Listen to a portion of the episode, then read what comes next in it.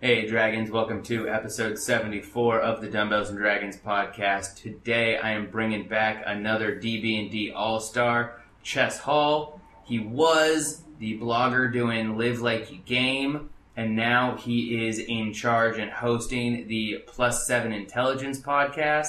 Really awesome podcast. I'm going to let him tell you all about it.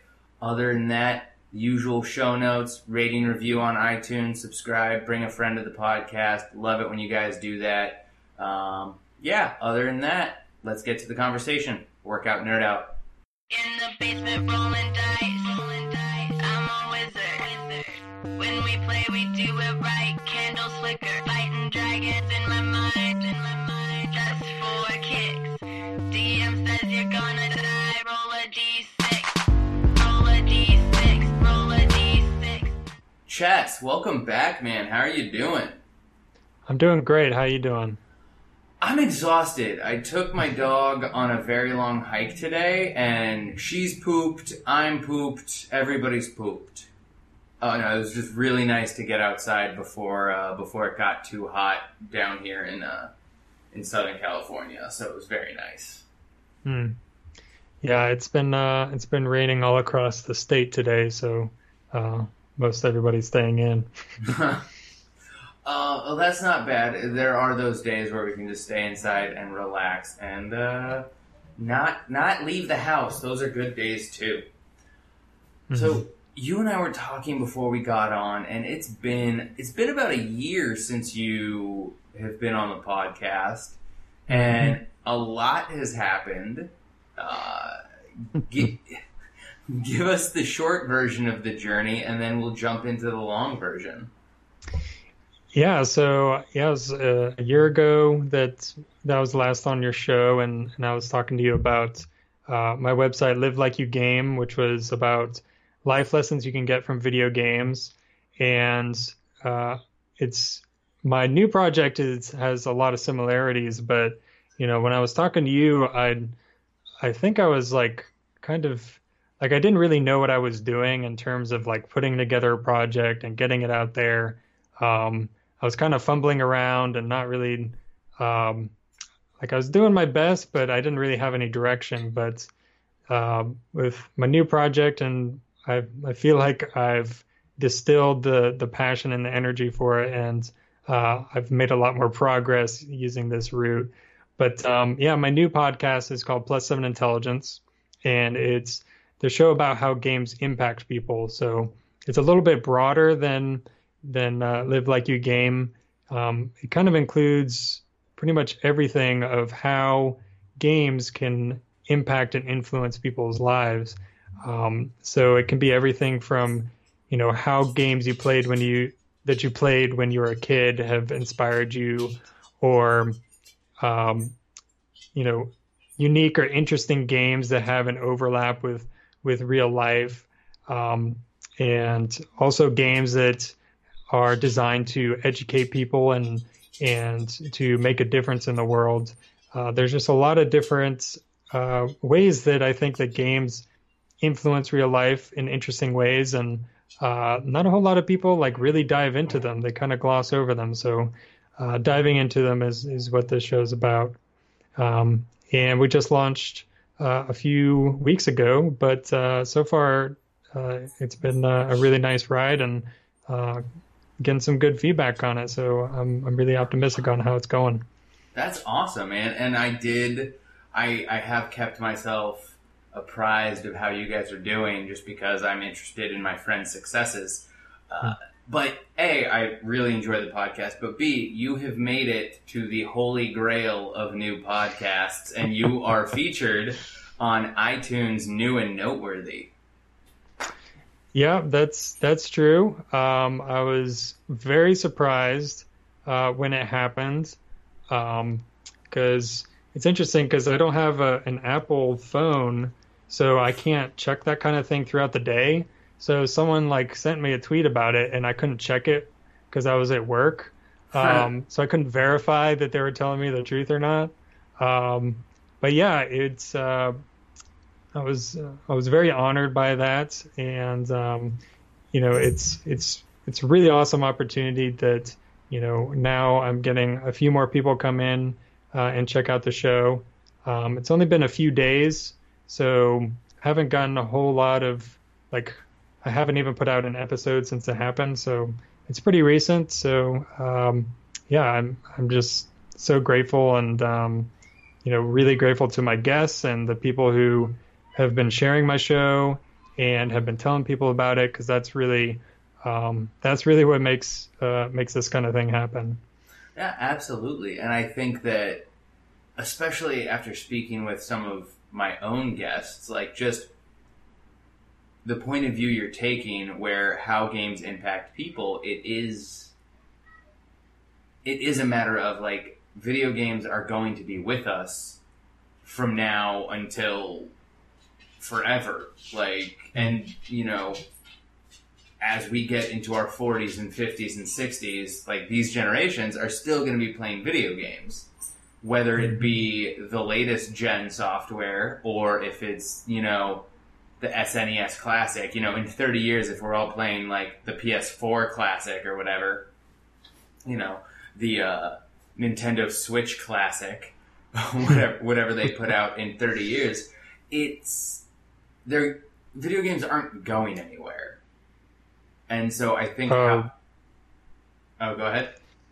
Yeah, I mean, I don't know. Honestly, I think the way that our society in general has treated video games is really crazy, because, I mean, they've... You know, if you run the studies and surveys, you know, people who started playing games when they were kids, a majority of them are still playing games, you know, decades later. And, you know, that's not true for a lot of hobbies or sports or anything like that. It's something that really becomes a part of people's lives. And, you know, we've demonized games and we've pushed them to the side, and I think it's crazy to me, because it's such a huge part of our culture, but at the same time, you know, it's not something that people generally talk about and makes company. It's not something that people treat with respect as, you know, as a genuine pastime, as opposed to, you know, it's kind of funny. Basically, a pastime, it's almost synonymous with being a waste of time, but... You know, some things we call pastimes, and then video games we call a waste of time. So I think it's crazy how we've kind of marginalized video games. And, you know, that's a big part of what I want to do with the show, is show all these ideas that, you know, people are brushing over or pushing to the side. But there's so many cool and interesting things that are happening with games. And yeah, in decades from now, there's going to... video games are going to be just a fact of life for everyone, even if you don't actively play them or consider yourself a gamer. They will be a part of your life.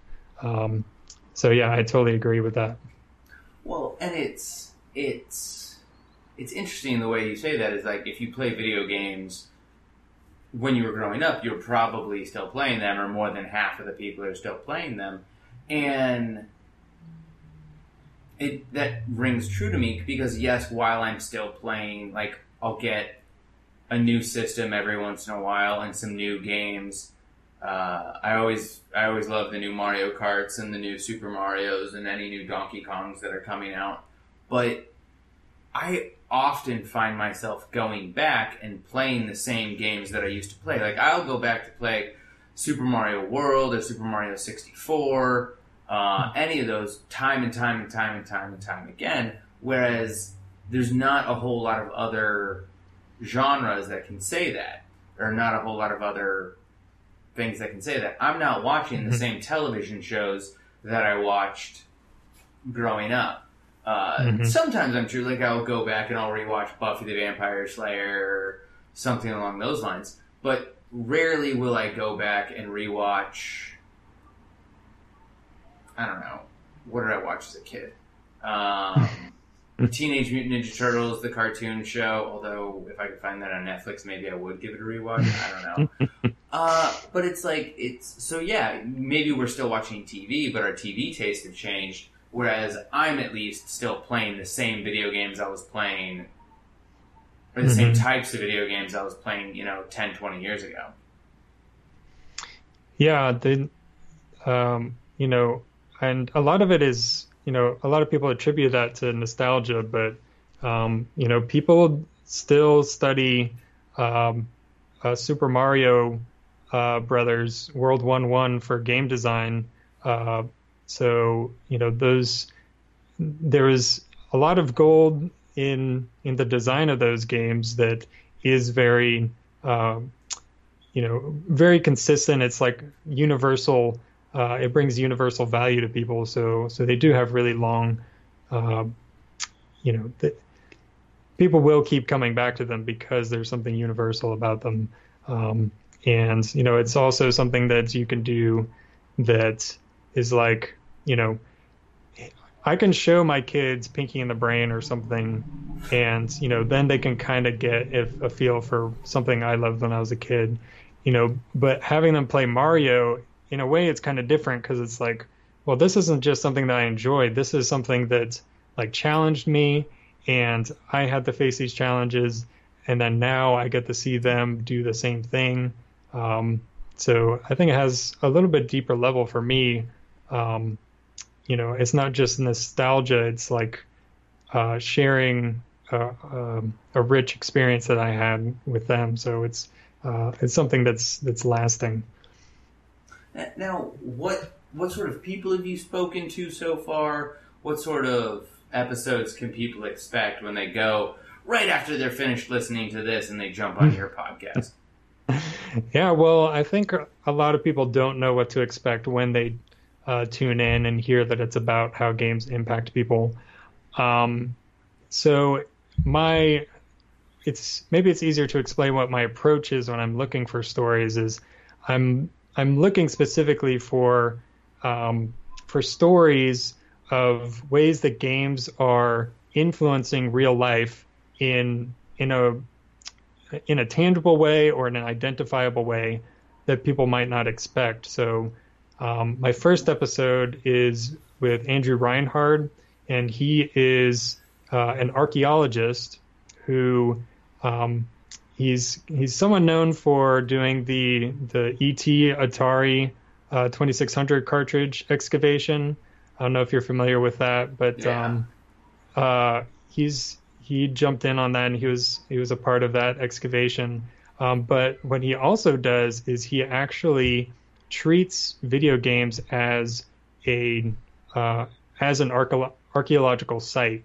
So he will literally go into Skyrim and treat the objects and things that he finds and analyzes them as if they were something that he found in the dirt that he's analyzing and trying to figure out. So he's very interested in the idea of how these cultures in games can be, you know, something that was written by the writers, or if there's AI involved, discovering that. So for him, he uses games as an inspiration for his work, and he's kind of breaking the molds of archaeology with what he does. So that's one big category that I found is there's a lot of people who are applying video games to their careers and doing interesting things there. And I also will interview everyday gamers that I think have an interesting story to tell of how games have changed their lives. And I also talk to designers who, to try to open up about, you know, why they design games the way they do and the influences they've had with those games, with the games they've played, and the influence they want to have with the games they make. So in a given day, it's, you know, you might have an academic on, you might have a psychologist on. I've had teachers, I've had counselors, a really, really broad variety of people. But the kind of core is kind of challenging your idea of how games are impacting the real world. And I found that can come from almost any angle. So that's the best I can describe of what you can expect, because sometimes I don't even know what to expect. Yeah, that's awesome. That's really excellent. And I know I really enjoyed the first 3 or 4 episodes that you've had out. I really enjoyed listening to them. And I'm actually learning a lot about video games and what they've actually meant to people. The latest episode with the girl who was terrified of moths and butterflies. Mm-hmm. Like, that was such an interesting episode. It just, like, it totally blew my mind that I didn't even think that could be affecting somebody. And it's just the way she's taken it and turned it into a positive. Everyone go listen to that episode right now. It's brilliant. It's great. It's really good. And remind me to ask you after the show if you've listened to our episode, the DB&D episode with Bob Deschutter. I think he would actually be a really good guest for you. And if I can arrange an introduction, I absolutely will. He was a really cool guy. Okay. Yeah. Why did you decide to start this? What was the reason? Well, I mean, at first there was going to be a branch off of my website, and it was going to be something to try to support Live Like You Game, and it would be more self-improvement focused. But kind of, I don't know, kind of organically, I realized that, well, first of all, that I wasn't a great writer, so doing a blog wasn't the best strategy for me. And, you know, also with writing, what I kept finding was I'd find all these interesting stories, but I didn't know a way that I could connect with those people, because I could like read their book, and then I could reference their book and all this stuff. But I just realized that was just such a waste of time. Why don't I just find a way to talk to them, get them to, you know, just tell me about what their thoughts are, and, you know, bring some interesting questions to them. So it kind of evolved from that I realized that it was something that was going to be a way for me to much more easily get some ideas out there. I saw that a lot of video game podcasts are very similar. There's not really a whole lot of variety. And I think that these kind of topics in particular are very underrepresented. For sure. So, you know, because there's some sites like Waypoint and some other ones that do a great job on these topics. But in the podcast realm, there really isn't a whole lot of in-depth video game storytelling or I don't know, digging into the philosophy of it or the or going anything beyond just what's the news is really what most video game podcasts are about. So I wanted to do a show that didn't have any video game news and dug into this stuff. So. And, you know, it's kind of interesting. My idea hadn't fully formed. Like, I had a name for the show. But when I started describing it as, you know, the show about how games impact people, that's when I noticed that people started to respond. They started to say, like, started reaching out to me and saying, hey, I think that's a great idea. And so that's kind of how I knew that's what I needed to focus on, and that's what the show should really be about. Okay, very cool. Very cool. And you've gotten some good feedback, I'm assuming. Yeah. You know, podcasting, it's interesting. I haven't gotten quite as much quantity response as I had expected. But I mean, some people have, you know, really given me some praise that I'm super proud of. Some people seem to really love the show, so to me that's what I'm super proud of, is that, you know, there's some people that really find it valuable, and you know, they just really want to see more of the show. So that's what I make the show for, is the people who love it. For sure. That's awesome. And do you have any advice for anybody out there? Because I think it's really interesting that you're doing Live Like You Game. and then it wasn't really what you wanted to do, so you kind of stopped moving in that direction, you pivoted, and then you started doing Plus 7 Intelligence. Do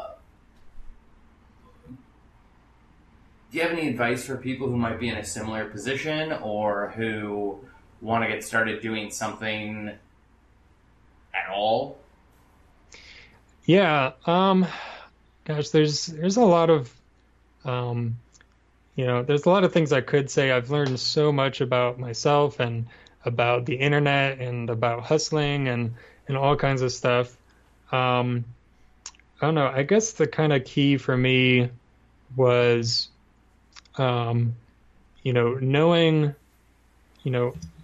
kind of keeping a barometer on yourself of how much support that you need and how much response do you need. Because for me, blogging was it was a lot of work and very little feedback. It was hard to get people's opinions, hard to,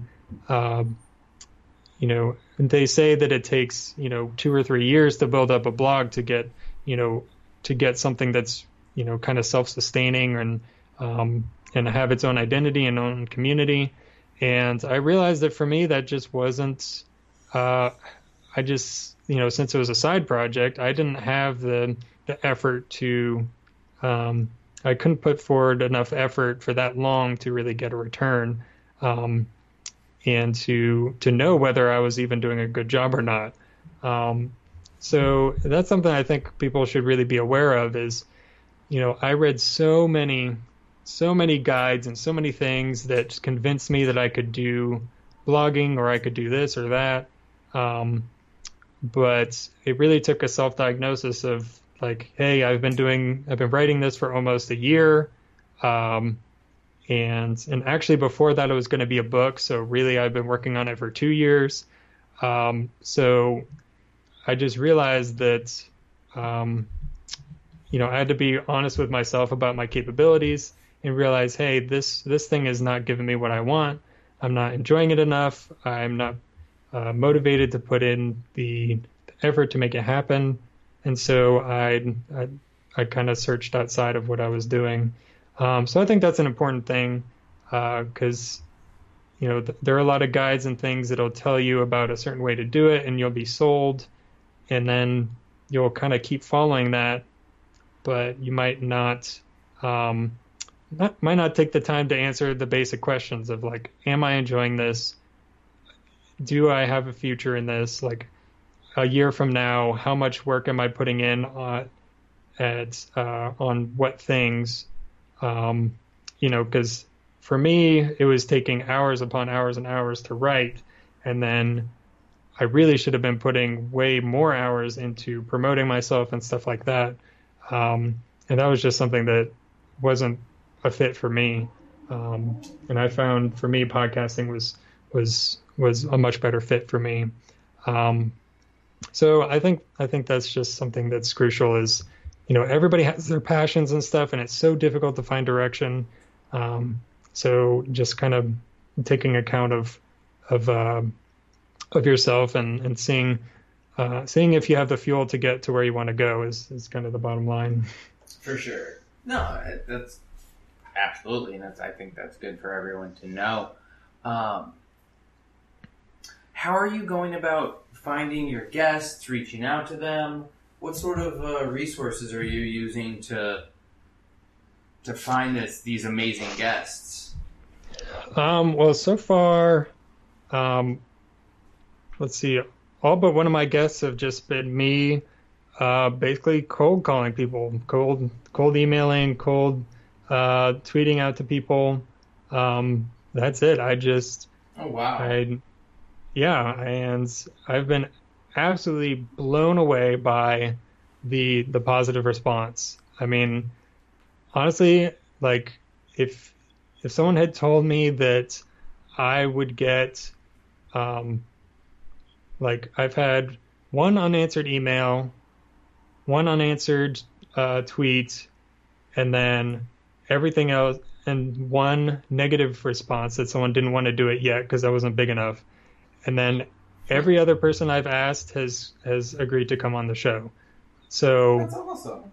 So I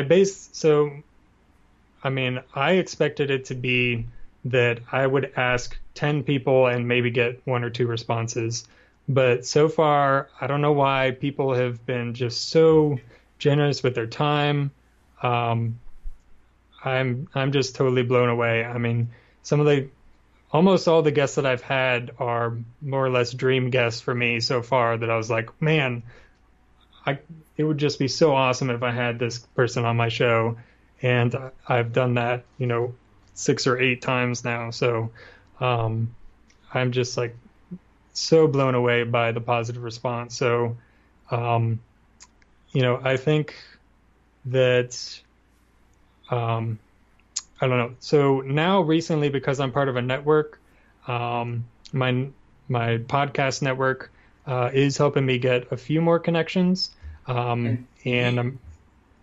You launched on a network. Yes. So that was a crazy thing. Another case of people just being way too generous and trusting me for no apparent reason. I literally just posted in this podcasting group. I just said, hey, this is the idea for my show. I'm a couple months out. I had barely done any interviews by then. And someone reached out to me and said, hey, I'm starting a network. I like the idea for your show. Can we talk? And then it turned out that what he wanted to do and what I wanted to do were really, they fit really well. So we basically did a joint launch that the network officially launched at the same time that my podcast launched. So it actually turned out perfect for me. I really couldn't have asked for a better deal. That's awesome, dude. Yeah. That's really cool. That's very, very fortunate. In comparing your process to mine, when I launched, I didn't plan much. I planned that I would have 3 episodes at launch, but I didn't plan much beyond that. And it's just been, I was just sick of not being a podcaster. So then I released podcasts and I was like, all right, now I'm a podcaster. And then it's been a lot of course correction along the way. So where can people find it? Where can people find Plus 7 Intelligence? You can find Plus 7 Intelligence in pretty much anywhere that you can find podcasts, in Apple Podcasts /iTunes. We are, I'm in Google Play, TuneIn, Stitcher, most of the smaller podcast apps pull from Apple, so you'll be able to find me on most like Android apps and stuff like that. And we are actually one of the kind of early podcasts to get into Spotify. They only recently opened up to kind of open submissions. So we're on Spotify, which has been really nice. So pretty much everywhere that you can find podcasts, and a lot of places that you might think are just for music, you can also find Plus 7 Intelligence. Oh, wow. That's awesome. That's really exciting. And I'm assuming they can find Plus 7 on the socials. Yeah, I'm on Twitter, and Twitter's the main thing for the show right now. That's at 7_intelligence. And then also have a Facebook page that gets a little bit less love, but you will get all the updates and everything there. So just search Plus 7 Intelligence. I think you can do like facebook.com/Plus7Intelligence, I think gets you there. But yeah, so we're there as well. I just started an Instagram for Plus 7 Intelligence, so I don't really know anything about it yet, but eventually there will be something there. I just started an Instagram for my dog, so there's that, and she already has more followers than me. it's a little ridiculous. I was like, really? All right. People love their dog photos. Is there anything else that we should know about Plus 7 Intelligence, or anything else that you've left out that you want to tell us?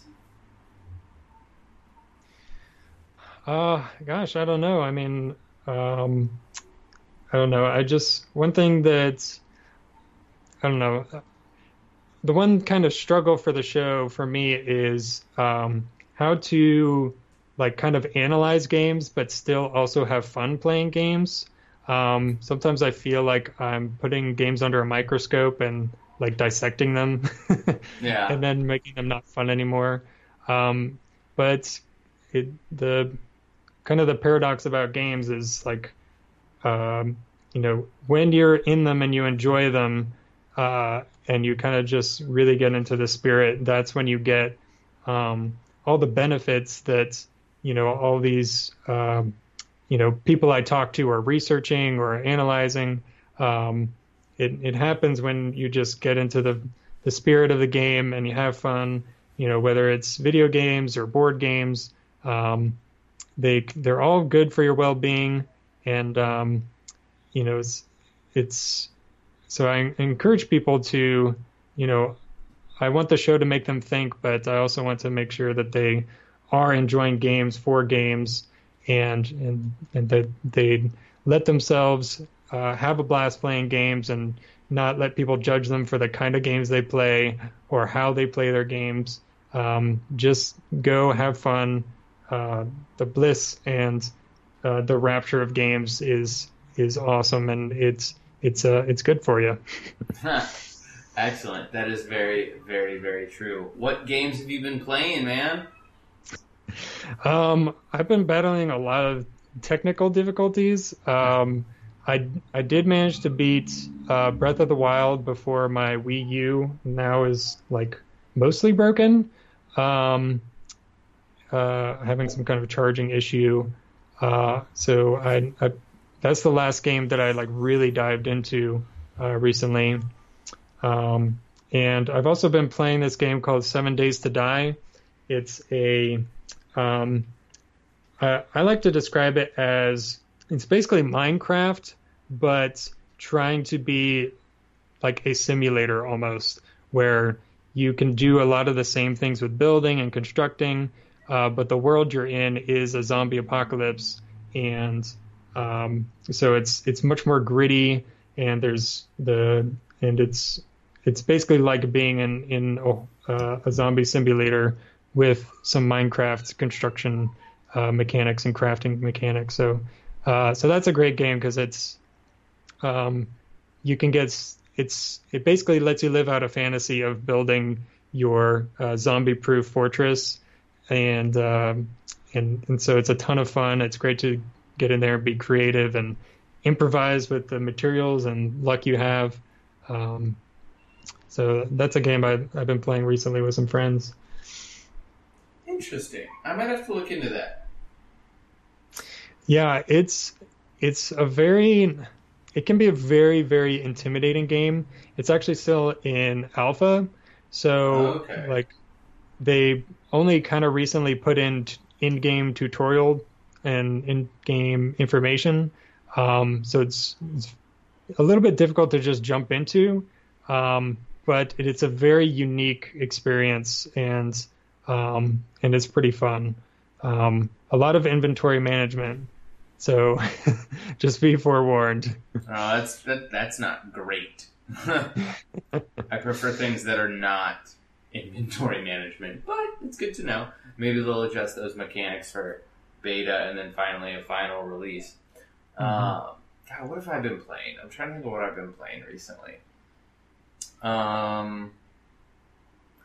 have not picked up anything new. I've been slowly but surely trying to play Pokemon Sun and Mario Kart 7. Mm-hmm. So, I did, however, just get Legend of Zelda: A Link to the Past. Mm-hmm. So I'm very excited to dig into that one of these days. Mm-hmm. Yeah, I've I feel really terrible because I have a gigantic Steam backlog, and partially, well, part of it's because I've been having technical difficulties, but I end up keep playing the same games and going back to old games and sequels of old games instead of playing the games I haven't even tried yet. So I'm feeling pretty super guilty about that. So I'm gonna try to knock some of those off before I buy any more games. Oh yeah. See, yeah. I have such a backlog, not necessarily on Steam, but like I've got some N64 games that I've never beaten. I've got some Wii games that I've never beaten. And so it's like, I really should. I should just really go back and try to jump into those. Because, like, I really want to beat Banjo-Tooie. And that game's like 20 years old. So yeah. I need to get on that. You did say something interesting about when you were a kid and watching Pinky and the Brain. So, do you give any credit to the theory that Pinky is the smart one and the Brain is the crazy one? I give credit to every conspiracy theory that I get about cartoons and about whatever media franchise it is. Just because it's fun. I haven't seen it in so long. I don't have any evidence either way, but I have heard the theory. But I don't know if it holds water, but I'll definitely be trying to look into that next chance I get. Excellent. Well, you should, because it's a good, interesting theory, and I enjoy it. Mm-hmm. Anything else you've been doing? Anything else nerdy? Yeah, actually, recently got back from went to my first board game convention. Nice. Yeah, I was able to go to Dice Tower Con for almost the full extent of the convention. So that was just absolutely awesome, and. It was basically like a dream, that just being able to go into a place and being able to play almost any game you would want to play, and there's people around who want to play, people who can teach you games. It's just awesome. We had so much fun, and it just like completely reinvigorated our joy of playing board games, and yeah, it was just awesome. I really want to go back next year, and well, I'm trying to go to any other convention I can go to, but there's only so many I can get to. Dude, I know that feeling. I'm really upset because I'm gonna be out of town for a lot of conventions here in the SoCal area. But so I've actually, if people haven't noticed, I've taken like a year off the convention circuit. Like SDCC last year took so much out of me that I was just like, you know what? I need a break. I just can't do this. So I've hit up some smaller cons, like a day here and a day there. But as for like jumping into the whole thing and doing the coverage that I used to do for Comic-Con, I was just like, it was killing me. Mm-hmm.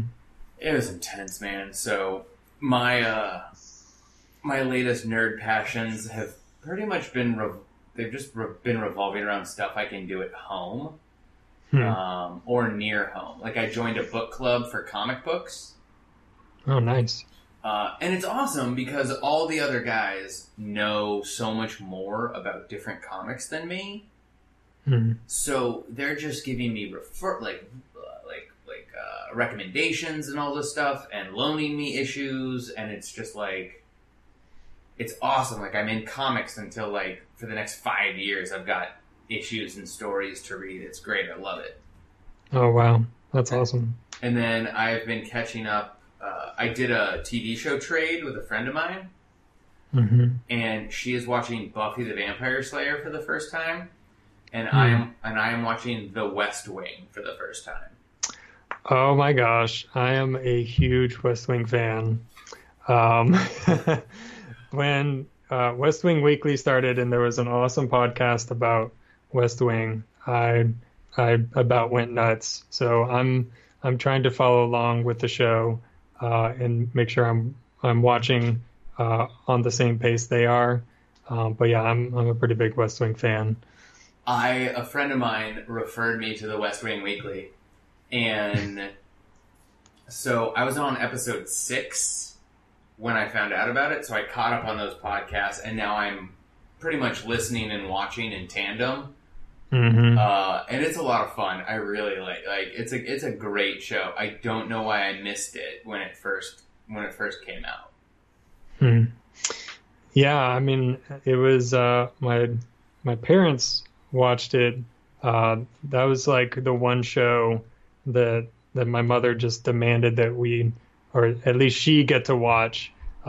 Basically stop all the presses, anything else going on. She had to watch The West Wing, so that's how I ended up watching it the first time, almost all of it when it originally aired, and then we bought the DVDs, and so I watched it again, and then I came on Netflix and I watched it again, and then now with The West Wing Weekly, I'm watching it another time.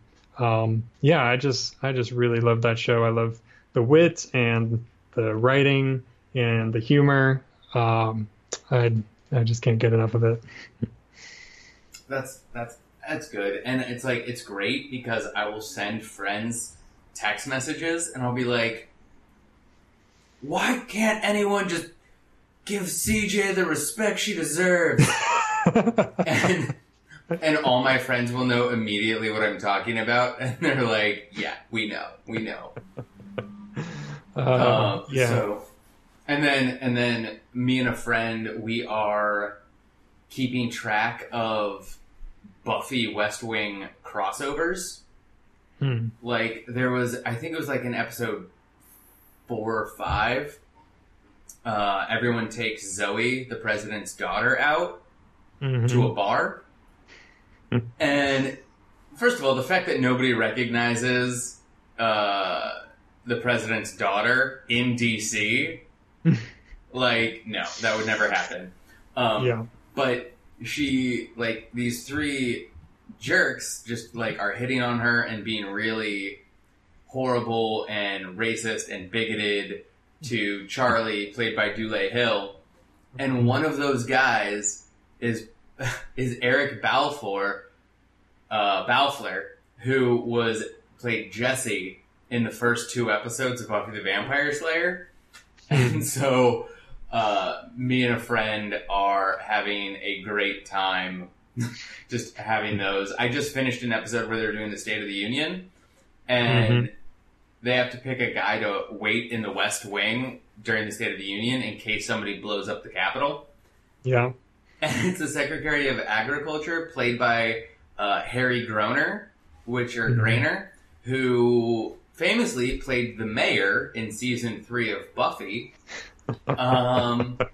So I was trying to talk to my friends about, so does Buffy happen before the West Wing and he got promoted? Or did it happen after the West Wing and essentially he lost the Secretary of Agriculture position and now he's just mayor of Sunnydale? So we're having a lot of those sort of conversations, and it's a lot of fun. And that's we're nerding out about that. Yeah, it's funny to see how I don't know. It's a good example of like seeing how actors sometimes get typecast when you see them in The West Wing, and then you see them in a show where they have a similar role. Especially I guess Buffy and West Wing probably had a lot of overlap in their time, so that's kind of an interesting dynamic there. 97 to 2003, and then West Wing aired 99 to 2007, I think, or 98 to 2006.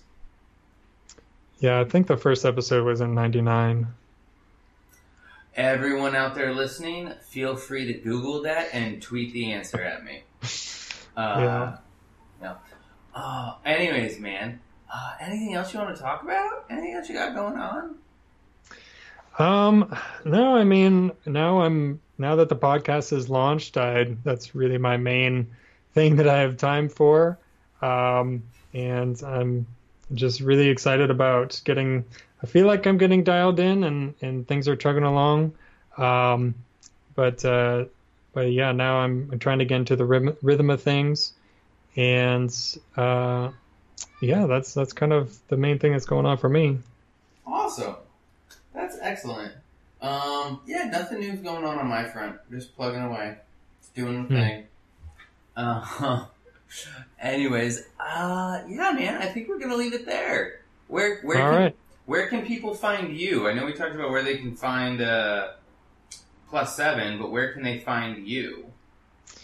Yeah, so on Twitter, you can find me at @Ches_Hall. That's CHES. So it's like the game, but with one S. So at @Ches_Hall. Twitter's probably the best place for people to find me. For the show, plus7intelligence.com is probably the best place to go, because then it doesn't matter if you're on Apple or a computer, a PC computer. It doesn't matter. You'll be able to listen to the show, and then you'll find links to however you would like to continue listening to the show. And my email for the podcast is ches@plus7intelligence.com. Again, Ches with one S. That's how people can find me. Excellent. And as usual, we will include all those links in the show notes, so people can find you there. Other than that, I want to thank everyone for taking the time to listen to this one. Go give Ches a follow. Go start listening to Plus 7 Intelligence. Really a great show. Probably one of my favorites in my queue right now. And work out, nerd out, y'all. We'll talk to you on the next one. Bye.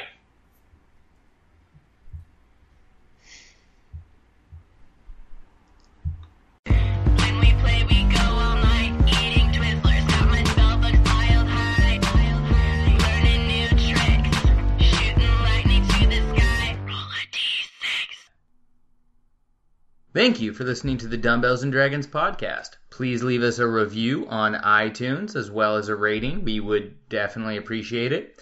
And while you're at it, follow us on all social media at Dumbbells Dragon. That includes Pinterest, Tumblr, Twitter, Facebook, Instagram, Periscope, and Snapchat. Until next time, work out, nerd out.